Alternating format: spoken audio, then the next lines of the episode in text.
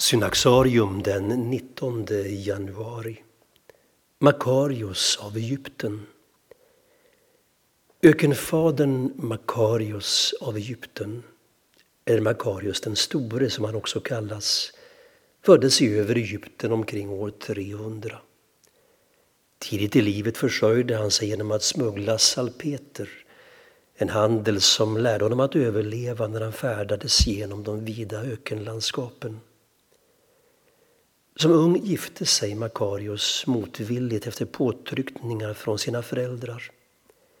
Han simulerade då sjukdom och bad om tillåtelse att få bege sig till öknen för återhämtning.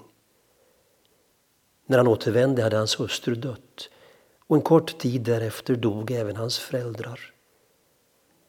Makarios delade då ut all sin egendom till de fattiga och behövande. En tid senare blev Makarios anklagad av en kvinna för att ha gjort henne med barn. Han försökte inte försvara sig utan accepterade tyst anklagelsen. Men när kvinnan skulle föda fick hon så svåra smärtor att hon inte klarade att föda förrän hon hade bekänt sin lögn.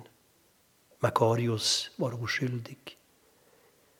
Många som föraktat honom på grund av de falska anklagelserna kom nu för att be om hans förlåtelse. Men han flydde ut i öknen för att undkomma all världslig uppskattning. I öknen sökte Makarios upp Antonios den store. Vid hennes fötter lärde han det monastiska livets grunder för att sedan återvända till Sketisöknen. Han var nu 40 år gammal och kom under återstoden av sitt liv att leda en kommunitet. Det kloster som är uppkallat efter Makarios har under ledning av fader Matalmeskin varit centrum för den monastiska väckelsen i den koptiska kyrkan i vår tid. Makarios, som också gick under namnet Öknens lampa, dog år 391. Efter hans död hämtades hans kropp av invånarna i den by där han växte upp och man byggde en kyrka till hans minne. Idag finns hans reliker i Makariosklostret mellan Kairo och Alexandria. En av den tidiga kyrkans mest inflytelserika skrifter bär Makarios namn.